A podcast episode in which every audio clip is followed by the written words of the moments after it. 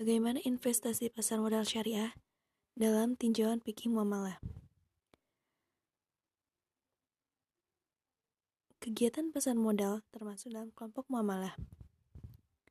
Sehingga transaksi dalam pasar modal diperbolehkan sepanjang tidak ada larangan menurut syariah. Dalam muamalah, kita mengetahui beberapa transaksi yang dilarang, ter termasuk di dalam kegiatan pasar modal syariah.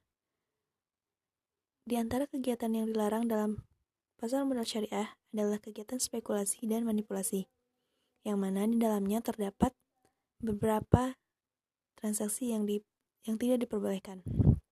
Di antaranya goror, riba, maishir, riswah, dan maksiat atau zolim. Di Indonesia sendiri, salah satu landasan dalam pasar modal syariah adalah fatwa Dewan Syariah Nasional, Majelis Ulama Indonesia atau DSN MUI.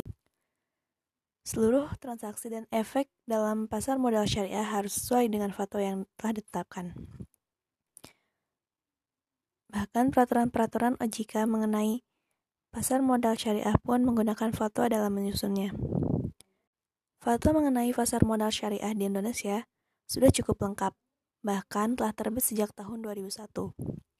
Fatwa tersebut antara lain mencakup pencatatan efek-efek syariah serta mengenai transaksinya.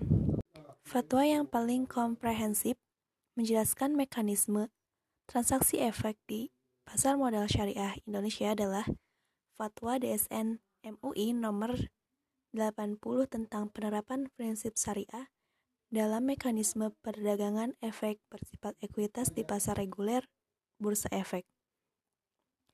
Fatwa ini tidak hanya menjelaskan mekanisme tentang transaksi yang sesuai dengan prinsip syariah, tapi juga menjelaskan berbagai jenis transaksi efek-efek yang dilarang.